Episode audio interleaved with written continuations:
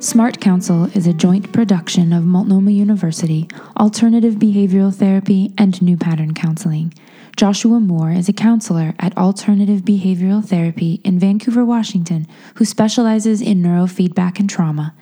Reese Pasimio is a counselor at New Pattern Counseling in Gresham, Oregon, who specializes in addictions, sexuality, gender, and spirituality. Thanks for listening and for joining the conversation. Welcome to Smart Counsel, story informed trauma therapy.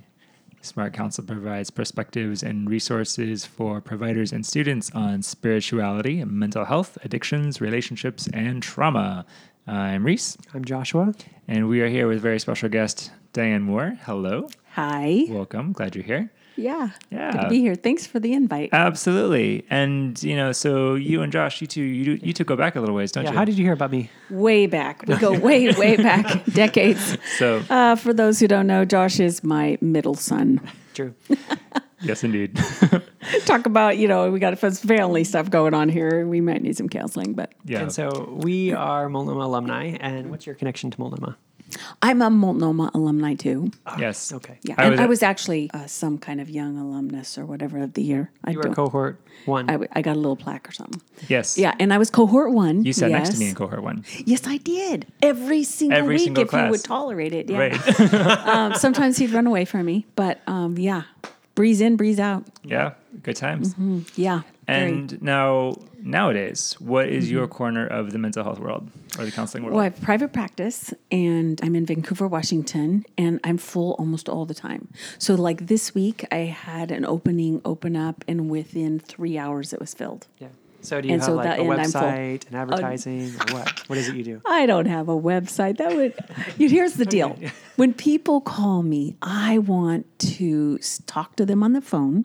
I'm not like these young whippersnappers who have websites and all that Yeah, crap. business. I guess that's like I don't even me. have business cards. I haven't had business cards in five years because then people would call me. I always say, really, really smart people find me, and I go by referral. Part of my success, and I'm sorry to say, I'm not broad, I'm very narrow, is that the people who find me, they know exactly how I work, and I don't have to spend a lot of time saying, okay, talking them into them, and then, you know, they're come prepared to do the kind of work that I do, and I like that. But I also like when people call to spend a lot of time with them to take the time to give them good referrals. And I think, man, if I had a website or I had cards out there, I would get so many more calls per week that I would be overburdened. I get a nice little hum of, of messages and um, I take care of those and give good referrals. And I've started to surround myself with really good people. My son happens to be one of them. But we've got about 10 therapists in our group, and we actually are moving this in a couple weeks to a new facility. But we, we're like minded and we can refer amongst ourselves. Not always because we refer out too, but One, I'm sure we'll, uh, we'll get to this, but there's various specialties within the building, including acupuncture, massage, etc. Oh yeah, they're That not all like therapists a exactly. great Team. A lot of, and we respect the differences. We have one of us we tease, and and she's so so seriously uh, uh, tough. She's a tough, tough therapist. We tease her that she doesn't have empathy, but she does. But she acts like she does. But she does her court work, and that's important. She's Oh, she can do what she needs to do, and she can get in there and um, can I say kick court butt? You know. I think you can say it. Sometimes the court butt needs to be kicked. Yes, it does. and, and the client, but sometimes A little to bit, get in there and, and do what they All need to do. So set things right. you are uh, very tangible, analog, no cards, no website, uh, by referral.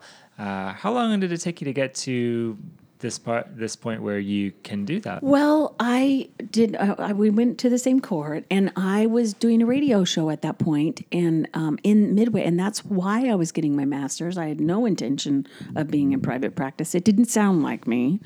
And then I met Steve Stevens, and I'm like, "Huh, I'm kind of like him. And so I'm like, I want to do that, and then I don't want to do the radio show anymore.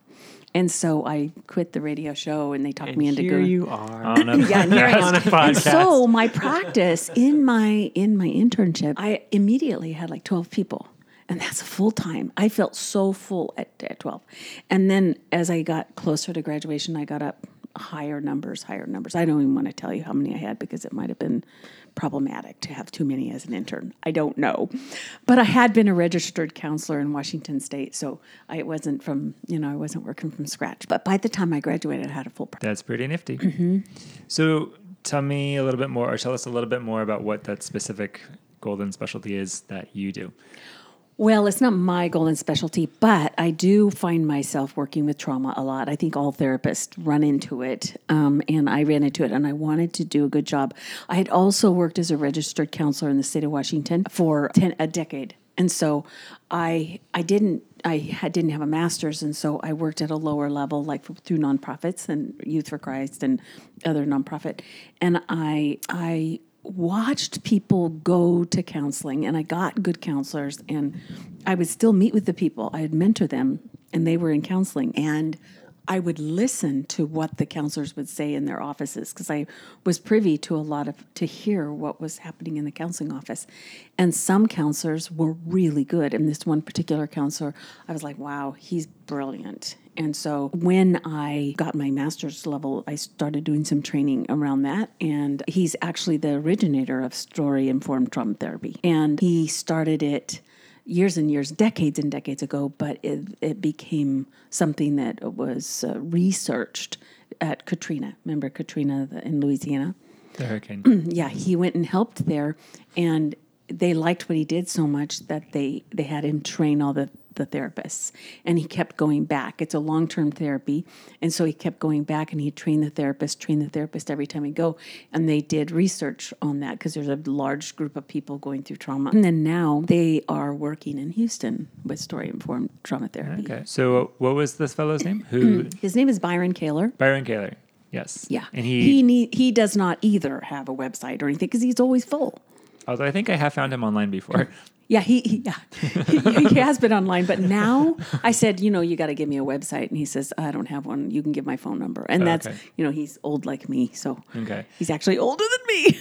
I, I believe it. Yes. Uh, Byron Kaler was one of my first teachers as well, and one of the influences that propelled me to consider psy- psychology and counseling as safe and wonderful, and Yeah. lots of good things. Uh, now, uh, was Byron? Did you say he was the originator of story informed He- trauma therapy? He's coined the term. He's coined the term. There's lots of, and the thing that sets story informed trauma therapy is it's stage driven. So you want to learn from the master, you learn those stages in the order that he gives them. Sometimes I find they don't always come that way. And he would agree with that. But to really train in it, you learn the nine, he, he's got a nine stage. There are, there are other stage uh, theories out there. There's a three stage and a five stage, I think. But this nine stage is, I feel like, more um, my, I, it agrees more with the things that I chose in, in uh, my master's level to focus on, which is one is existential, which means I want to go all the way to purpose and meaning. I want people to go from not just like I was hurt and now I'm healed to have that I can put place that trauma in my story and see where it drives some really positive things. It's it's all upended now, and I've got strengths, and I work from those strengths. And yeah. So it's a stage theory, or Yes, it's a stage theory. Okay, cool. yeah. Not like a developmental stage, but um, no, it's uh, you know, when you have a person who's traumatized, you need to go through these stages, and there's some predictable things that will come up, and you want to go all the way to the end. Gotcha. That makes sense. Yeah. So definitely want to hear hear what the stages are. But really quickly summarizing. So what is story informed trauma therapy in mm-hmm. one or two sentences? Yeah, it just means that when a person has had a trauma, it changes how they organize their world and how they uh, react to the world. They either reenact it over and over again or they react it and cause kind of a leapfrog effect for different things in their life. And um, so, to unpack that, to heal it, we have to go back to the story and we have to systematically look at it. Not the things people tell us, but have a systematic way to go and get what they wouldn't think to tell us. Because in those details uh, is embedded the error messages, the lies that we have come to believe about ourselves and the world. In the details of the trauma story itself. In the details of the trauma story. Okay. Yeah. And would that- it be would it be okay to press you for an example? Sure. One that isn't real, hopefully. yeah, I'll have to try to think of one that's very benign and, and very, you know, transmutable. So there's a big difference when you are taken by surprise and brutalized by a stranger. That gives you a whole set of the world's not safe. I'll maybe I'll grow up and one of the things I do is I make my world safe.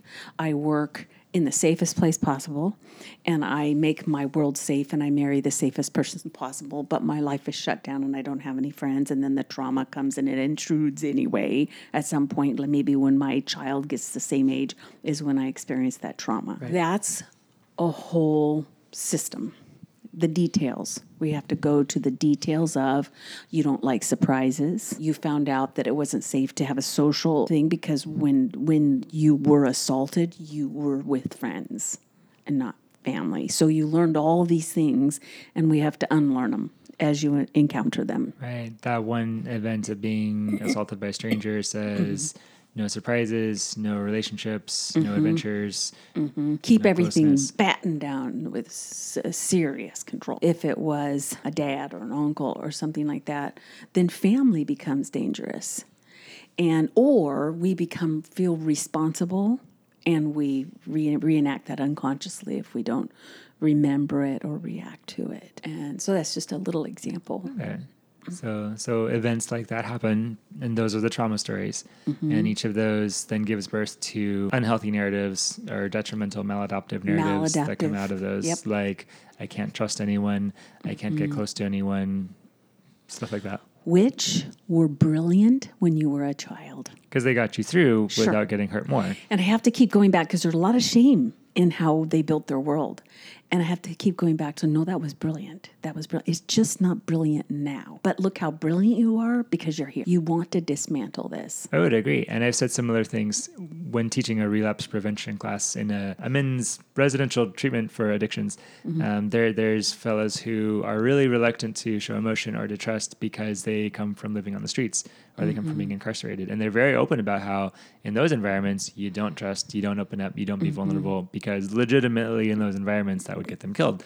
Mm-hmm. And so we talk about how, yeah, in that, in that time and place, you needed those maladaptive skills because they were adaptive in that point Right. and then they You got survived. point. Congratulations. You survived, yes. But now you're in a different context, and it's good to be able to. But If to. you want to build a different life, you have to have different skills. If you keep those maladaptive, you're going to keep finding yourself in the same place. Right.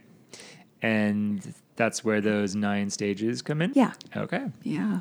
Yeah. What are the nine stages? I don't know them all by heart. I should have brought my big, huge binder. I mean, it's an enormous binder and it's intensive. Right now, I'm in a, I've been trained on this before, but I'm in a more intensive training. It takes eight months every Wednesday night for two And it's, hours. it's not necessarily appropriate for clients to know the nine stages. Exactly, exactly. No, no, no. So if this is for clients to listen to, you're right. No, but it just is really organized in that you spend a certain amount of time. The first stage is you build this therapy box, you get them in, and I've been encouraged in this new round of training to spend the time, especially if I know I'm going to spend years with these clients, to really do an informed consent. That informed consent could take a session or a session and a half. Just me telling them everything about what to expect. They need to know what my face is going to look like if they text me because they've had an abreaction outside of session. They need to know how I'm going to behave if I see them in public and how I'm going to think, even. They need to know how, if they're on their way and they're late, um, to let me know or not need to let me know if they're late and how long I'm going to sit in that office waiting for them, not angry, but I just wait 20 minutes. And I'll and, and I tell them even if you're late, I will text you at 10 after and it will say, I had you for 11 o'clock today. Are you okay? That's exactly the text, and they know they're going to get it, and they know they are not to respond to that if they're driving. They don't have to. That I'm just going to be there, and I'm not angry with them. Try so hard to set up this room that feels as different from the unhealthy system that they came from. You're creating a whole new healthy system. That's stage one. Okay. Yeah. Okay. And the others are secret mysteries. Yeah, yeah. and then stage Wow. two, we begin to take history, which is is is intensive. I mean, this is going to be years. People don't think to tell you what they need to tell you. In fact, um, you know, he really um, accentuates the four organizing features around trauma, which are number one and always number one is avoidance. Number two is uh, I'm going to figure out the system's going to figure out how to avoid going to the most painful places. Even the most transparent client has avoidance working in their system. And the next one is um, intrusion. It's going to intrude anyway. They're here because it's intruding in their life. And the next one is negative thinking. If I see those things in the office, I know there's probably trauma. And the other one is arousal. You're going to have some sort of arousal anxiety. The body is going to be escalated at some point, or it's going to have a sickness or something like that. So if you've got all that working against you, you have to kind of be directive and know where you're going to keep gently bringing them around. You don't make people go if they don't want to go somewhere. That's what happened in the trauma. But you gently bring them back. I've got the roadmap. I can get us there. You know, we'll gently just keep pursuing that. Uh, so that we can win against all the avoidance. Yeah. There are stages, you know, that you can talk about necessarily not not necessarily in order, but there's different stages where you probably address things like intimacy or sexuality, Yes. or uh, stages where they think they are done, when Right. they might not be done. Yeah. Well, we just, we start doing you start looking doing history work, okay, mm-hmm. and then you bump into that's stage one. Stage three is you bump into the trauma. And you may bump into the trauma really early. You may bump into the trauma at eighth grade. Okay. Whenever you bump into the trauma, that's when you deepen your work. You go down into it, and people are having a lot of emotion. They're bringing up a lot of memories, sometimes that they didn't remember, and they're feeling better and they feel sometimes good enough to go, okay, good, I'm, I'm good. Thank you so much. You're a great counselor. And we're at stage three. Out of nine. Yeah, out of nine. and, Yeah. and, uh, It- it- you have different, and, and uh, so I'm aware that you, this particular form of counseling has different types of interventions based on the stage that you're operating in as well. Is that right? You have like a resource box for each stage. yeah. mhm, Yeah. So, But yeah. So, so I have a question about some of Mm-hmm. some of this. Um, having observed in some of my practice and in some of the students that I supervise as well, will notice somebody comes, uh, and this happened. This has happened several times at the at the addictions facility where we're at, where somebody comes, they're eager, they're excited, they have a lot of baggage, a lot of trauma, a lot of things to process, and all they want to do is tell their story and, and get it out. And what I would have noticed is that when mm-hmm. they when they're given that opportunity for catharsis super early, they mm-hmm. usually like flee the facility like within the week or Yep. drop out really soon. And so you pick the low hanging fruit and they're done. yeah. So, what I've been wondering is if it would be better to spend a lot of time talking about regulation skills, grounding skills, mm-hmm. recognizing that by talking about the trauma, gathering the history, there's a lot of triggers there. And it seems like it'd be safe to have a lot of structure in place. Yeah. Not that just- would be stage one. All your regular that can Right. take I've been in stage one for peop for years with people. If we've got a serious diagnosis, I'm not talking about going fast on this stuff. Yeah. So yeah, you don't move into story unless you've got some good resources. We didn't mention that, but that's setting up the therapy box, the informed consent. Okay. It's more than just what you're doing Oh, to yeah. create the space, but it's also what you're doing with the client to learn mm-hmm. how they can take care of themselves.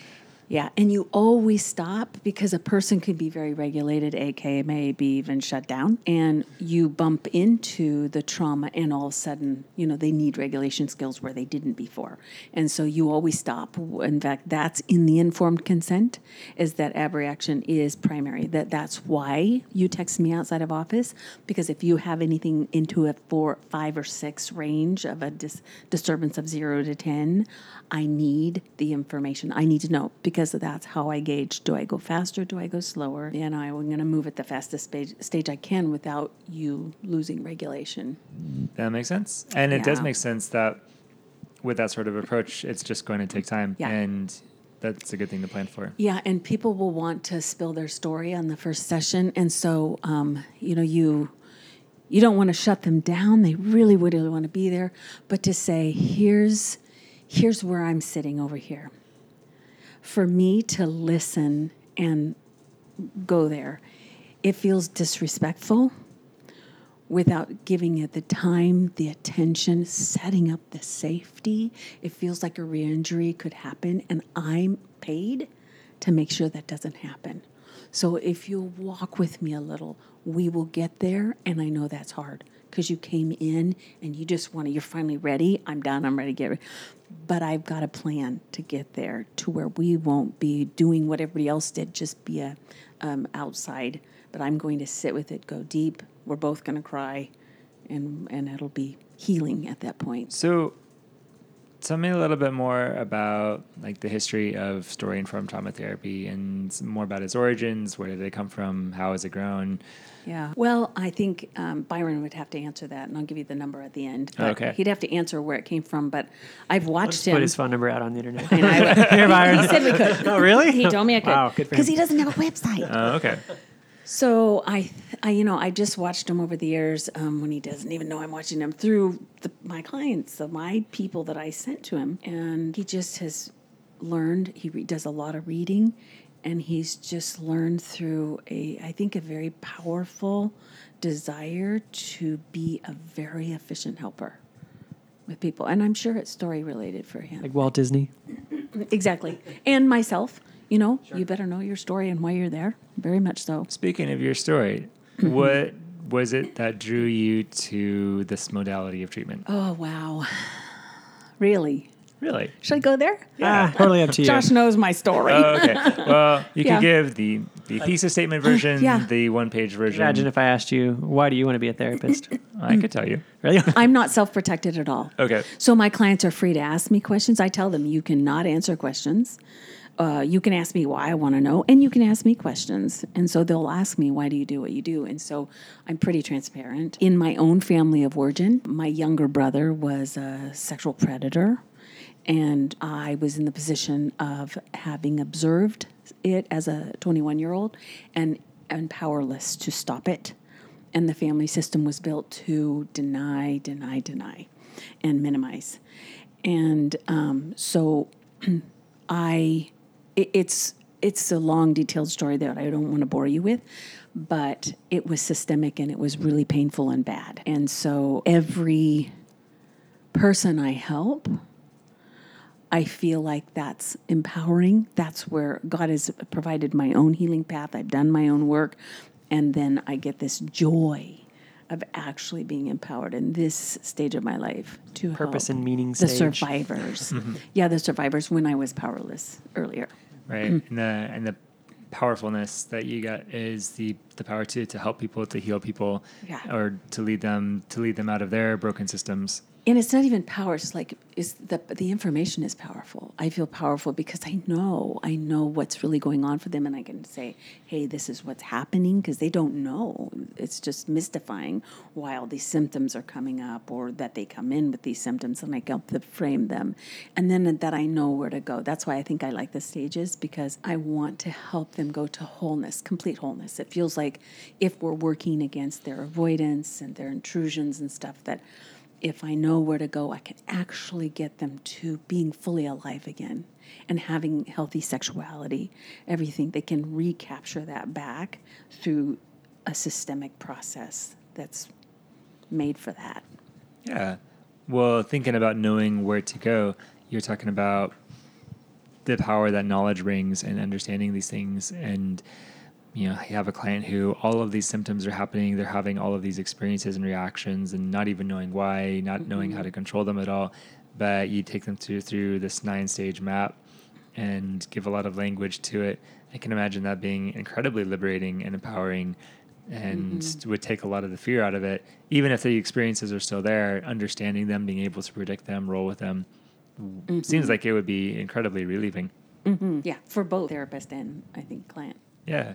So, so you're drawn to this uh, partly out of your own story, and you know how you choose to redeem that and to grow and, and exceed your your own experiences there. What draws you to this modality compared to other modalities, say narrative therapy or others? Well, you know what? I think it's a really interesting blend of narrative therapy, existential, um, cognitive behavioral, definitely, because um, there the uh, part of the theory is that there's there's two train tracks. In order to get the train down the road, you got to have two tracks.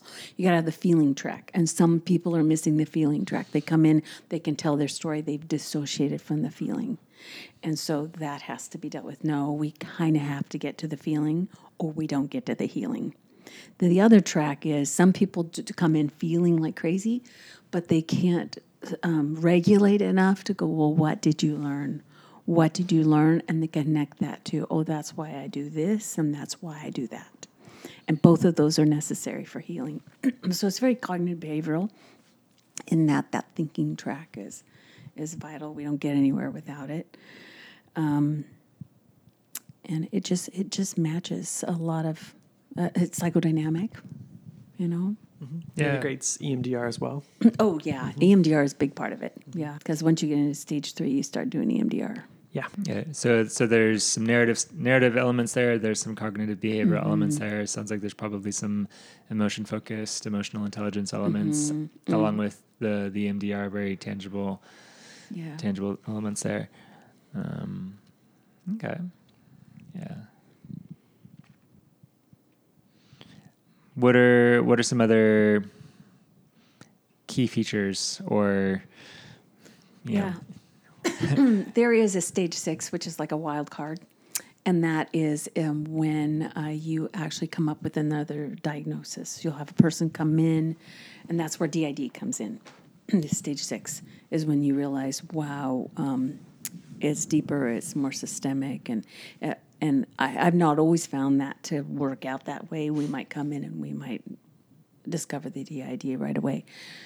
But um, it can be that it comes up at a lot later stage. Oh, there's this deeper layer of abuse and trauma. The restoration stages toward the end are, um, I think, unique in that uh, they're very systemic with homework. You can bring the spouse in and begin to work on very specific things that will help the person redefine um, everything about sexuality because if they've been traumatized sexually, um, then they have never had sex without that trauma.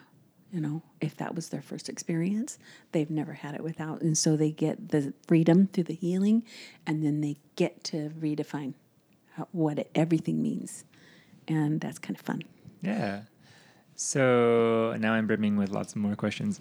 So, so you mentioned DID, dissociative identity disorder, and I know me and Josh have chatted a lot about dissociation as well in various conversations. So, what? Uh. What's the relation between trauma and dissociation? And I mean, it's a little bit of a blunt question or a beginner question. Does every person that comes to see you, I imagine they all have post traumatic stress disorder. Does every person also have DID, or is that a more extreme case, or is it sort of a spectrum? I think it's all a spectrum, and PTSD is on that spectrum. In fact, that's the that's the new idea is that even ADD, and ADD can be a part of trauma. It can show up as ADD, ADHD, but it's really trauma. You know, Josh does some testing, and it's like, no, Right. you're not Yeah. ADD. Get this kid who looks like he has ADHD, and you run the tests, and it's just like, no, his attention's good. Mm. Why does he fidget in his class? Why is he anxious? Well, there's a hundred reasons. If you're nine years old, virtually everything looks like ADHD except for inattentive subtype ADHD. That one doesn't look mm-hmm. like ADHD. yeah, and you know, he's had grown people come in and you know test for Asperger's or something, and it's like, nope. And then we find Trauma. severe trauma, Yeah. severe trauma. Yeah, How do you tell the difference between a kid with Asperger's and a kid that's dissociative? Yeah. It's so it, it's on a it's on a scale, and whether it's ADD was caused by trauma or not, it's still inattention. It's still the inability to be present, which is dissociation. And so then you go to PTSD, and even then further on the line, you get DID, NOS, and then you get full blown DID. I I say it's like a mirror, and the mirror. Everybody comes to us as a broken mirror.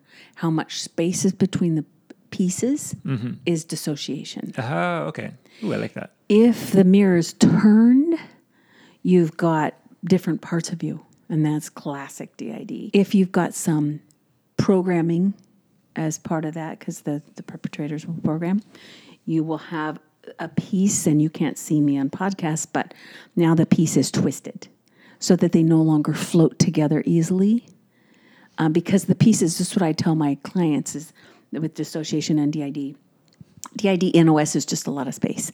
So I say, with unconditional positive regard, if we get all the pieces, if we have unconditional positive regard for all the pe- all the pieces of you, they will float together. They're magnetically charged. does- They're meant to come Does your together. form of therapy integrate internal family systems? Yeah, you Okay. uh, if you're working DID, you need Okay. internal family systems because these people work as a family. And you know what I find is brilliant? These Every people- single these The, pieces. the Uh, D- individuals work D- as an internal clients family. with DID. individual client with DID. No. I, I have so much respect for my clients because who who have DID because they're brilliant, and the systems that were built are brilliant. But they are family systems. They make a ton of sense. People go, "What's normal?" And I go, "Everybody's the same." And everybody's totally different, and both of those statements are true. Mm-hmm. The systems are perfect, and and they run so interesting. They're still maladaptive, but they play they need their different parts of them you know and but the, the systems are all built very creatively mm-hmm. and different and And by system, you're Whole. talking about the the individual person's internal system, all the different of the facets of, of, them. yeah yeah Okay, and by unconditionally mm-hmm. positively regarding each of those different facets of the person, Yes. that brings the pieces into a more harmonious relationship with each other. yeah so i use the steve stevens uh, conference table and we get everybody around the conference table Oh, that's where you got it, Josh. I uh, I ask my clients if they want to that they could build a very special room, and I've had clients build incredible rooms that have very um, specific detail to them that are meaningful to all the different parts. And we go into that room every day, and every time they come in. And what's fascinating to me is that over time, we work in the room differently and it's, it's i'm watching integration happen. Like usually it's like okay so we got everybody at the table well let's check and make sure everybody's there. And then they stop doing that check. Why? Because they just know everybody's there. There's less and less like space between the people i just feel like everybody's here and then we have to use emdr to talk you know amongst it and then all of a sudden we don't we just know you know it's just really beautiful That does sound really beautiful.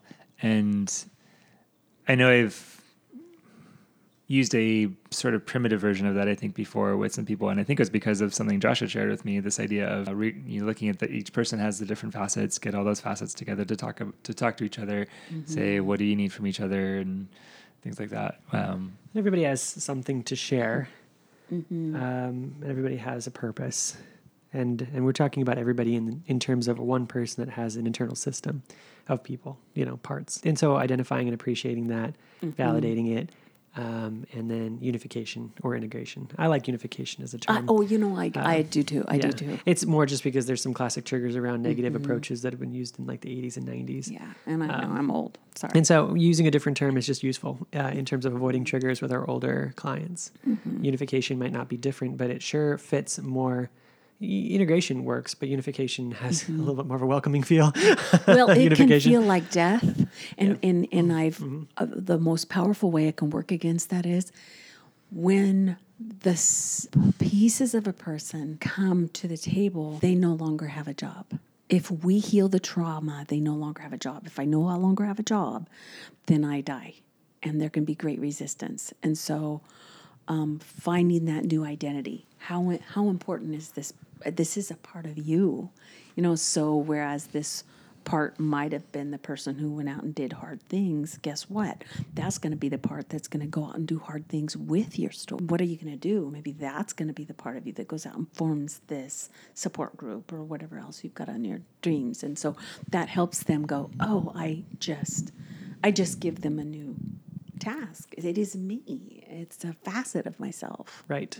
I Well, and a lot of times, you know, if we have a client with a part that seems to be very vengeful and very angry, and it's usually got a lot of negative association and a lot of negative cognitions around Mm-hmm. that part, um, they're usually not a very assertive person. And post unification, they are. Yes. it's amazing. And it's like, oh, that's where that was. I was just kind of, you know, there all this assertiveness and all this protection and justice and uh, um, and passion. Was all tied up into something that had been painted with, you know, a, a, bad color. well, it's it's fragmented. The problem is it's a fragmented piece of a self, and so of course it's going to be broken and um, not whole, and then kind of scary sometimes even. But being part of a whole is beautiful and important to make the whole. bringing that that whole person together, that that would be a really beautiful thing. And Yes, it's one of the most fulfilling things. It's so beautiful. I mean, it, fulfilling would be the right word. It's almost like a really, really long saga that you get to be part of. You get to experience with the person, and it's just beautiful. and for clarity, beautiful. this therapeutic approach, uh, this therapeutic approach works for something as far down the spectrum as DID. Yeah. Yes. And there's some Yeah. people out there that won't believe that. but I mean, I can attest and witness. Like, Yeah. I've seen it play out lots of times. And our I want to tell you, just to be honest, I have to have Josh. Josh is neurofeedback down the hall.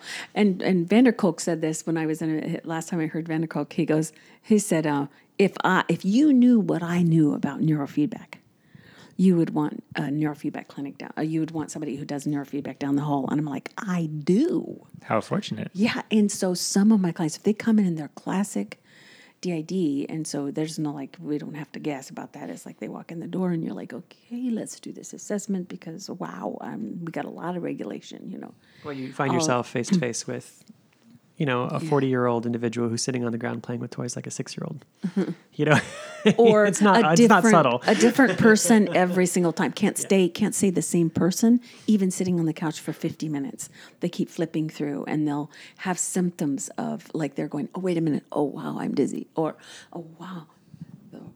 And then they're to another person right there in front of your eyes. It is not subtle. You know, you have to have EEG neurofeedback. I Oh, don't sometimes know I'm just looking at their brain waves going like, oh, we just switched to so and so. And I'll turn back. Yeah, you can see it on the you can see it on the screen. Yeah, I know. I went to consult a therapist in Portland, whom I will not name, and she's excellent. She really, really is excellent, and older than me, and she's uh, she's uh, specializes in EMDR. And I went to consult, and I began to tell her what we do. Uh, you know, between us with neurofeedback and everything. And then I shared a case with her, and she goes, I can't help you, but do you have any openings? Because I could send somebody to you that I can't help. And I'm like, What are you saying? And she says, That you guys are doing stuff I can't do. I'm like, Well, okay, then. You know, sometimes I'm like, Wow, this should move faster. I just want to get this fixed. And I did this. I consulted somebody a few weeks ago and I said, here's what's happening. And it's they're stuck on this for a year. And they just went, old therapist went, Yep, Yep, that happens. And so what do I do? Well, you wait. we, we don't know how to be very patient. We're not good. I know. I was like, I wanted to go faster. yeah. We're spoiled sometimes. Yeah. So the prospective therapist wanting to practice practice this modality, or the prospective client wanting to participate, mm-hmm. Um, you've tossed around figures of like a long time, you know, breaks per year, things and things. Uh, how long can the average client expect to be in therapy uh, in the story informed trauma therapy model? Yeah. I say three to five years. Okay. And there's a big difference between it being a neighbor that's abused you, and I'm talking sexual abuse, but um, it's not always sexual abuse, but the story informed trauma therapy is really more specific to sexual abuse. That's why I'm talking about it. Five years if it's like that, systemic, long term, or five years maybe if it's extremely brutal and a stranger. Okay. I was also wondering, as we're talking about dissociation, how story informed trauma therapy might support somebody in recovery from addiction. Uh, one of my developing theories about what addiction is, and there's a lot of theories addiction is a moral failure, it's a brain disease, it's psychological, it's environmental. I have this theory that it's all of those and also a dissociative response. Um, hearing hearing people talk about their accounts of relapse that they'll they talk in terms of I, I'm no longer myself. I, I know that this is bad. I know I don't want to do it. And I shift into this whole completely different mindset and I'm kind of out of control. And mm. and so I'm wondering if in addition to, you know, the, the limbic system being activated, if there is actually a dissociation going on where the, the addicted person is leaving behind their ideal self and shifting into a whole nother persona for the sake of Sure. their, their fix. But but I wonder, have you had any experience working with people in recovery? Yeah. Yeah, um, sometimes people will come in and they get to stage three and they start having problems with um, now I'm turning back to alcohol or whatever. Um, 96 to 98% of people who wrestle with addiction have trauma. I think that's interesting. And I think maybe the other four. There's not a lot of things that are like that percent don't don't remember because Yeah. you can get pretty far into trauma and I mean into this the work and then people discover oh they don't remember you know and then they Right. do so go ahead Josh There's just not a lot of things in Mm. life that are that black and white. You know, I mean, I I bet there's a, a less correlation between diabetes and sugar than there is trauma and addiction. Yeah. You know, yeah Yeah, it's like sex and pregnancy. They, they, they go together. They really Yeah. do. Yeah. There's not a lot of exceptions. yeah, yeah. so you not you know, I mean, there's a reason that people choose to do those dissociative things. Yeah. Yeah, I mean that is part of my theory too. Is that yeah, ninety nine percent, if not more, people with identified addictions also have some sort of trauma. Mm-hmm. Maybe a little T trauma, not like a mm-hmm. brutal acute trauma, but something distressing, frightening, mm-hmm. overwhelming. Yeah. And then the, the, the first introduction to drugs or alcohol is a tremendous relief to the brain. And the brain goes, I have to have more. Hmm. Because they don't know how. Oh yeah, and I have a lot of specific theories about why people gravitate towards drugs and alcohol too, because we get less and less efficient at dissociation when we get older. Hmm. And the brain is in a patient who is not doing their work uh, is forced to get more creative in self re-traumatizing, re-traumatizing, or drugs or alcohol in order to try to keep to keep the charade up. Because your nervous system wants to heal. Mm-hmm. It does. It wants to heal biologically. I physics. The brain must heal. There's actually mm-hmm. physics that force it to heal. So what stops someone from healing? They actively work unconsciously at not healing. They have to put actual effort into it. Yeah. I imagine that has something to do with tolerance then too. If as people get older, maybe their ner- it sounds like you're saying as people get older, their nervous systems are trying are wanting to to heal. Well, it's wanting to heal, and it's not good at dissociating anymore. We get we get less and less efficient at dissociation because of how much effort it is, and our nervous system wants to balance. Uh, you know, when we dissociate, the temporal lobes go out of phase. Right. We're talking about brain waves. It's Well, work to dissociate. Yeah. Yeah, and you, you just just so you know, like there's some pr- physics physics principles that make the brain waves sync up. They they naturally want to sync up, Yeah. and the reason why they don't is because your brain constantly puts effort into dysregulating itself, Oh, okay. and it's not nec- it's not conscious, at least not usually. So the brain is so the brain is It requires automatically effort. It's putting effort. tiring. An It's- it's organizing tiring. feature of, of trauma is avoidance. Uh, it's okay. And that's tiring. dissociation. and it, it, it takes up energy. So the, the brain the brain works to organize and to regulate. The brain doesn't have to. Physics requires Physics to organize. It it. works to not organize. if you relax, you have to come in contact with the story. Yes. One of the ways to get the story to come back up is to get in a deeply meditative state. Don't do that.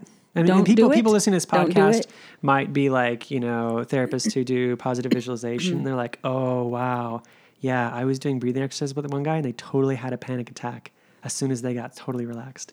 Like, Dangerous. Some people are like, I've seen that. Yeah. I didn't know what that was. Well, you can't actually get these people thoroughly relaxed. It's Mm-hmm. So you, dangerous. so you can see why the brain would work against it. Um, would Those- not go into those. Some of those temporal frequencies states. will will sync and they will begin to integrate and they will begin to heal and they will then abreact and act out and re-traumatize themselves and engage in all kinds of behaviors like relapse. Yeah, that's why it's you're really careful as you go through it. That they got lots of resources, and we've got neurofeedback. I have people's like go get neurofeedback, even if you go three times a week if you have to.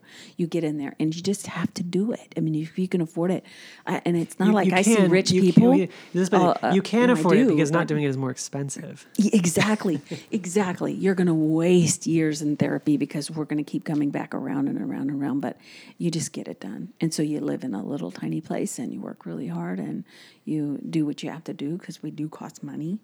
Um, but but both Josh and I are maxed on our, our Pro bono slots. pro bono, and, and our lower rates. It's, you it's, know, a, it's, a per- it's a bigger percentage of my company than I wish it was. you sit these, you look at these people, go, oh, I just can't let this one go, you No. know. But yet they can't afford it. But they gotta have neurofeedback. They gotta, they gotta get through the system. I hear that. Because the brain, it's it's not just working with history and story; it's working with the physical brain Mm-hmm. and the inner Right. workings of the brain But as a lot of education and a lot of containment. Yeah. Exactly.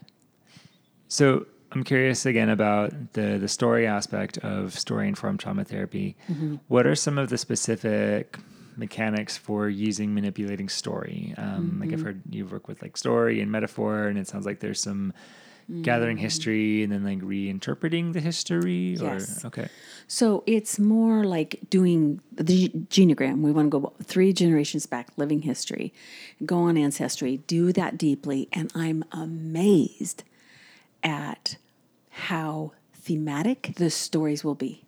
And people don't know that. People will come in with their genograms all done and go, "Well, I didn't really find much." And then I look at them with uh, it with them, and you have to just read the breadcrumbs. It takes, and that's why I'm in training for the second time because it's such an art to seeing. You got to get super curious about everything. And I, I was not a curious person going into counseling, and I have had to become so curious. And I am genuinely curious right now. Now, why did all these kids in this family do what they've done and what was happening in this family. You got six kids and you got a couple suicides, a couple attempts, you know, and what's going on in that family?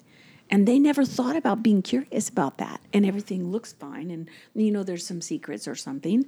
Yeah. I, I just wonder if there is, uh, you know, in, an inverse, you know, correlation between curiosity and PTSD. Oh yeah, and my own theories. you well, know? sure, it's avoidance. It's avoidance. Right. I And we don't. avoid We, we by tend to have less curious. curiosity. We have a tendency to have far less imagination and less hope. Yeah. And like if I could if I could instill three things in my clients, it would be curiosity, hope, and imagination. Mm-hmm. And people have disagreed with me, but I think they're prerequisites. Yeah. Well, what does van der Kolk say? The number one thing you want to see in your what what's the number one aspect you see in a in a client that gets better? Curiosity. And I'm thinking about family systems, like closed family systems, Mm-hmm. like family systems where there's systemic abuse of various sorts, or just Don't ask, don't tell. right, or families that put a whole lot of effort into being jolly, happy, let's sing songs and you know drink a lot and not talk about anything Mm-hmm. because there's all these undercurrents. And again, maybe not always you know big T, you know systemic sexual abuse, but Mm-hmm. definitely dysfunction, definitely Codependency. yeah Mm-hmm. poor attachment styles and the the lack of curiosity or the lack of openness to talking about anything that deep or substantial Mm-hmm. definitely seems like a mark of something alarming Yes. so the moral of the story is be curious Be ask curious. questions Yeah. So the the genogram, we go into great detail. We'll spend a session on dad, a whole session on mom, maybe a session and a half on on each of them, and they come away going, "Wow, I can see this family system coming at me like a freight train now. How did I not see it?" Because it's the air that you grew up in, and I'm trying to get you to describe the air, and you're like, "It's nothing." No, the air is something. We live at the bottom of an ocean of air. There's a pressure to it. It does have uh, properties to it. We just don't know because we we were built in it. You know. Yeah. And then we go into, um, you know, as we're doing the genogram, we're doing the cast of characters. Who who's everybody that's in your movie? You know, what kind of character they have? How do they relate to each other? And then we begin the timeline, and it starts at birth. So they're like, "Well, I don't remember my birth." Seriously, you don't remember your birth? So go ask people.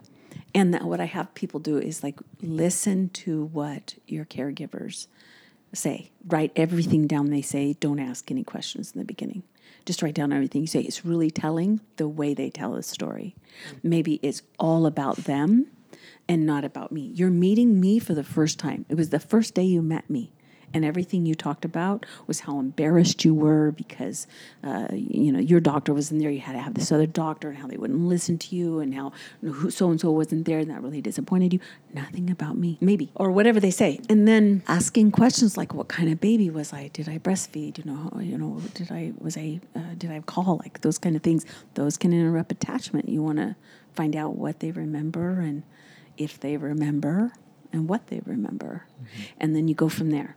First memories, and you go and you explore. You go through the family albums, look at pictures, bring in the pictures. I'll have people get a picture that they really get attached to, and I'll have them go get a, a beautiful frame. Just go get a frame and get some little shoes. Shoes are so powerful. Sometimes I'll have shoes under my couch and pull them out because people were like, you know, I was abused at seven or whatever, and I'll get the little shoes out and put them. And all of a sudden they realize I don't even say anything, but those little shoes on the chair across the room help them hold. I was so little, where they didn't feel little at the time because something very grown up was happening to them, but they get to feel little and they break. Mm-hmm. So I'll have them get their picture and then these cute little shoes in. Nobody knows that's therapy going on. That just looks like a cute little Pinterest thing on your dresser, you know? But it's something that they use to reconnect to their story.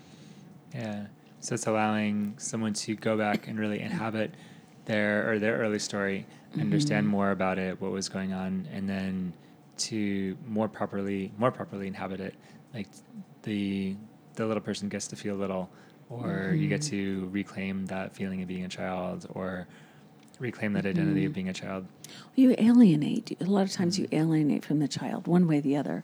I say some people have to come in and find their inner child. Some people have to find their inner adult. You know, maybe they're all child and they've not been parented, or they're all adult and they've lost that connection with that younger self. And So, what would you say is the ultimate goal of story informed trauma therapy? Like at the end of five years, how is life better for the client? full healing. Okay, Full Mm, healing. What does that look like? That means that you will never be the same. You will never you will never be the you you would have been before the trauma, but you have a new you. You get to tell yourself your story instead of the abuser gets to tell the story and you hold it as it as it came out as it was happening, but you've gone back and you've reassigned meaning to everything that happened, who was responsible, what that meant about you, and you get to tell yourself your story. And then moving forward, uh, what do I want to do with this? Because there are strengths as well as deficits, and we manage and heal the deficits, and we keep the strength. So you, you get to take ownership of your own story by, by telling yourself your own story, the story Mm-hmm. that you want to tell or that you see that you can tell, The truth. the truth, Yep. not the not the narrative imposed on you by an abuser or an oppressor, but Mm, But what I have come to find is truth. And some of the truth is that um, I have, you know, people told me what to do and in my abuse. And so I don't ever let anybody tell me what to do. I don't even tell myself what to do. So there's poor regulation, lack of self control, stuff like that. And so you get that back. And but it, there's not a, a shameful thing to it, but it's not just okay. I'm a victim and I healed and they're bad and I'm good. It's not black and white thinking. It's like these are the things that I did to survive. And these are the things I'm going to lay down so that the strengths that I have won't be hampered by the maladaptive things that I've done. But I get to keep the strengths. That does sound really exciting. So, Dan, if there, if you were sitting with a student, a counseling student, a social work student, a prospective student who was interested, who was hearing you talk and saying, "That's me. That's what I want to do," um, what would you What would you advise as far as preparatory steps or things to consider, reasons reasons a counselor should not do this work if something is going on with them? Mm-hmm. What What do, you- what do you think? Get story informed trauma therapy yourself. Go find someone Go be a who works that yourself. way. Yeah. Go be a client. Yeah. Okay. Yeah. And get some experience how it feels to have somebody walk you through your story. Yeah, experience from you, from Byron Kaler, from Oh, there's lots of people out there trained. I mean, there there are a handful, I should say. There, it's not like there's just me and a couple other. I'm in a class right now with Well, we, about we ten refer people. a lot of people, so Yeah. there's there's a good list out there. However, you know, Mm-hmm. the people who do it, it, it's easy to go to a class. I went to a class, and uh, and on top of having watched Byron through the people that I was in contact with, and it's it's hard to learn. It's hard. It's uh, deeply systemic and very detailed, and it's an art. It's an art form. You know, you gotta, gotta just have experience. Kind of sometimes I think this is true. I heard once. I think it takes ten years to be a good therapist, and I think that's I true. The believe more it. I feel more and more stupid every day, and Yeah. I'm like, hopefully, I'm getting Well, smarter. I, I got supervision from someone who is psychodynamic. I took a lot of Byron's classes. I Mm-hmm. even took the, the workshop that you referred to that was a four day workshop, the Mm-hmm. trauma informed therapy. Um, and it's not something that is really my bread and butter. I find playing a Mm-hmm. very specific role. Uh, at my kind of you know young adult state, Mm-hmm. and that if I do more trauma informed work, it'll be something I'll have to grow into. Um, but I, I just I choose to play a specific role. It's very it's very detailed. It's very complex, Mm-hmm. and you have to master a lot of things before you can master the whole thing. exactly. Um, it's I mean, very it's, tedious. it's like, do you want to learn EMDR? Okay. Do you want to learn family systems? Do you want to learn, you know, trauma counseling? Do you want to learn, you know, resourcing EMDR? Do you want to do some hypnotherapy? You know, it's like, well, you got to be master at all these things. You, there's mm-hmm. that and a dozen other things you've got to be really good at because Yeah. you're going to need them all. And I know that you have resource boxes for every stage, mm-hmm. and there's a long list. All kinds of interventions you have to learn for each stage, and it is a long list. It is very. That's why I'm in it for a long term Right. training. But you know what? We are with a group of therapists. There's about ten of us, and uh, there's a handful of us who are going to start meeting on Thursdays at lunch, and we're just going to cross train as we Right. go along. And it's language, and it's giving examples. We we're creating a space where we have confidentiality for us to really share and sharpen and. Um, I think that would be a good piece of advice for a young therapist is go where there are like-minded people so that you can cross-train. Yeah. I love mm-hmm. having different modalities, but you got to have a few For sure. who are on the same track with you. Yeah. So it sounds like the the prospective student interested in this should first go be a client Mm-hmm. and per- preferably go be a client in this modality so they can experience what it feels Yeah. like, what it's like, get familiar with it. Be a counselor. Uh, it sounds like being a psychodynamic counselor or being a cognitive behavioral counselor. That's a good start. Being a family systems counselor would be a great start, and then just start layering over mastery or at least competence in these other areas. Um, always thinking about trauma, always reading, and Yeah. um, working with other people who are working in the same track. And then mm-hmm. sounds like there's a couple capstone courses that are offered Well, you- independently. Mm, like, yeah, you might want to do EMDR first. Yeah, and then EMDR would be first. EMDR would be and first. Then, Yeah. And then once you're a mm-hmm. competent counselor and you've also learned EMDR, then you can think about doing the trauma informed mm. workshops. EMDR is more than um, the back and forth of the eyes and stuff. It's a way of thinking. It's a way of thinking about trauma. That you're going for the lies, and you have to have the. you- It's the two tracks. I've got to have the emotion, and I got to have the. I got to go for the cognitive distortion. Okay. Well, sounds like our students have their work cut out for them if they want to do this, but it does sound like it's well worth the work, well worth the struggle. Um, sounds like a, a very long journey. I'm Yeah. thinking. I'm thinking. I'm like making you know literary jokes in my head of like you know like the nine stages, like the nine mystic points, and you know you the hobbits must go venture through all of this territory to gain this prize of being able to do this work. But what marvelous work! So, um, we're gonna have to wrap it there for time's sake. Um, but um, Diane, thank you for being here. Uh, if a listener wanted to get a hold of you, what is a number, email, or well, you don't have a website, Yeah. um, but where could someone find you? Well, I wanna because I said I would give Byron's number out. Okay. He said I could. Okay, Okay. So he's Byron, he's yeah. Call him. Don't call me. I, I, my practice is full. I'm just kidding. I'll give my number. But Byron is 503 277 9780. That's 503 277 9780. He's in uh, Milwaukie. okay, I'm in Vancouver and I'm giving you my number 3609009. totally kidding. I'll put it in the liner notes. My number is Okay. 360-909-8827. If you want to see somebody in a pra- I have an intern. okay, Um, and she's uh, George Fox intern. Okay. Oh, did I say that out loud? Here at Multnomah. that's okay. She is a George Fox intern. We love Fox. Um, she You've came Multnomah to me. interns. Yeah, she started out as a Multi- Multnomah, and Okay. I got to know her. So you know, you can see people who are in the middle of getting trained, and there's other. There's two other therapists who um, use this modality in the practice where I work. And then we know some across town, and there's a Yes, we know So we, we town. give a lot of referrals. So there's there's a list, maybe not a formal Yeah. list, but we have a list. And if you can get into Josh, you know, go for it. But Well, and- good and luck on that. We also refer out a lot. So if people have questions, they can always contact my office manager Mm-hmm. and uh, get information 360 553 1350. And we probably talk to three or four people a day that we never meet. That's pretty normal for us. We don't mind. All right.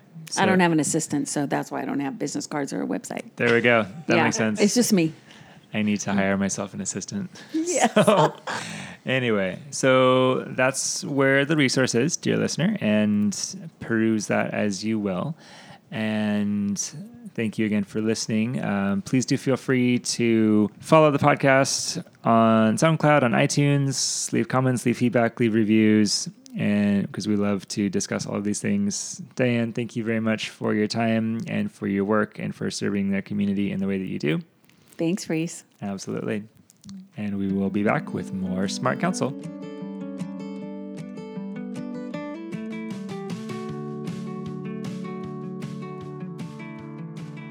Please be sure to rate and review Smart Counsel on iTunes and SoundCloud. We love your feedback, so let's keep the conversation going. Follow Smart Counsel on Facebook at, at Smart Podcast, on Twitter at, at Smart Counsel 601, and you can email your questions to smartcounselpodcast at gmail.com.